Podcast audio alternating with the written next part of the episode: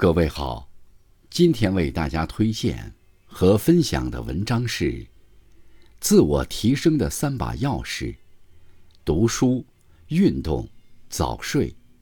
作者：小爹，感谢刘宪先生的推荐。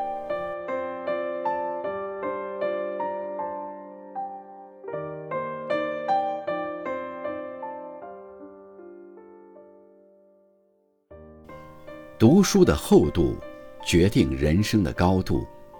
朋友小米最近分享了一段往事。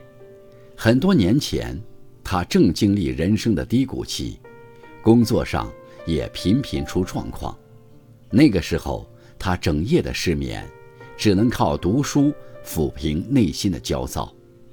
他说：“每一次打开书，就仿佛进入了另一个世界。读得越多。”内心就越平静从容，和书中的悲欢离合相比，觉得自己的经历算不得什么。确实，读书的根本目的未必是解决现实问题，它更像一场心灵的抚慰。一个喜欢读书的人，可能不会记得自己读过哪些书，但是那些看过的故事、收获的感悟、浸染过的气质。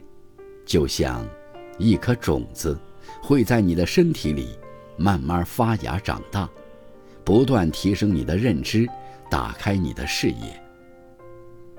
运动的能量决定人生的质量。不久前，一位奶奶因为运动火了，上了热搜。年过花甲的她，跳起绳来仍然干脆利落，而两千个跳绳。不过是他每日运动的项目之一，他每天还要做平板支撑和仰卧起坐。这位奶奶已经坚持了很多年，成果也有目共睹。她极少生病，精神状态也很好。她说：“没人不会老，重要的是用什么方式去完成变老的过程。运动带给人的变化，可能在短期内看不出来。”但当你真正开始运动，就会发现，自己正在变得越来越好。一个月、两个月、一年、两年，你的身体甚至你的人生都会发生巨大的变化。睡眠的心态决定人生的状态。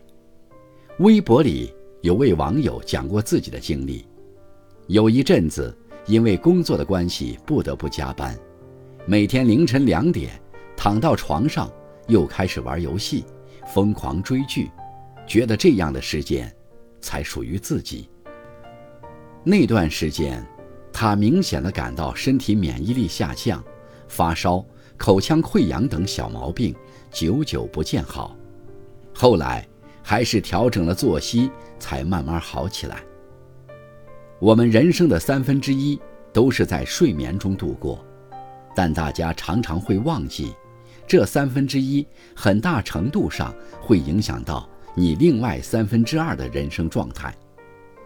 晚上好好睡一觉吧，睡好了，睡足了，世界就又是全新而美好的样子。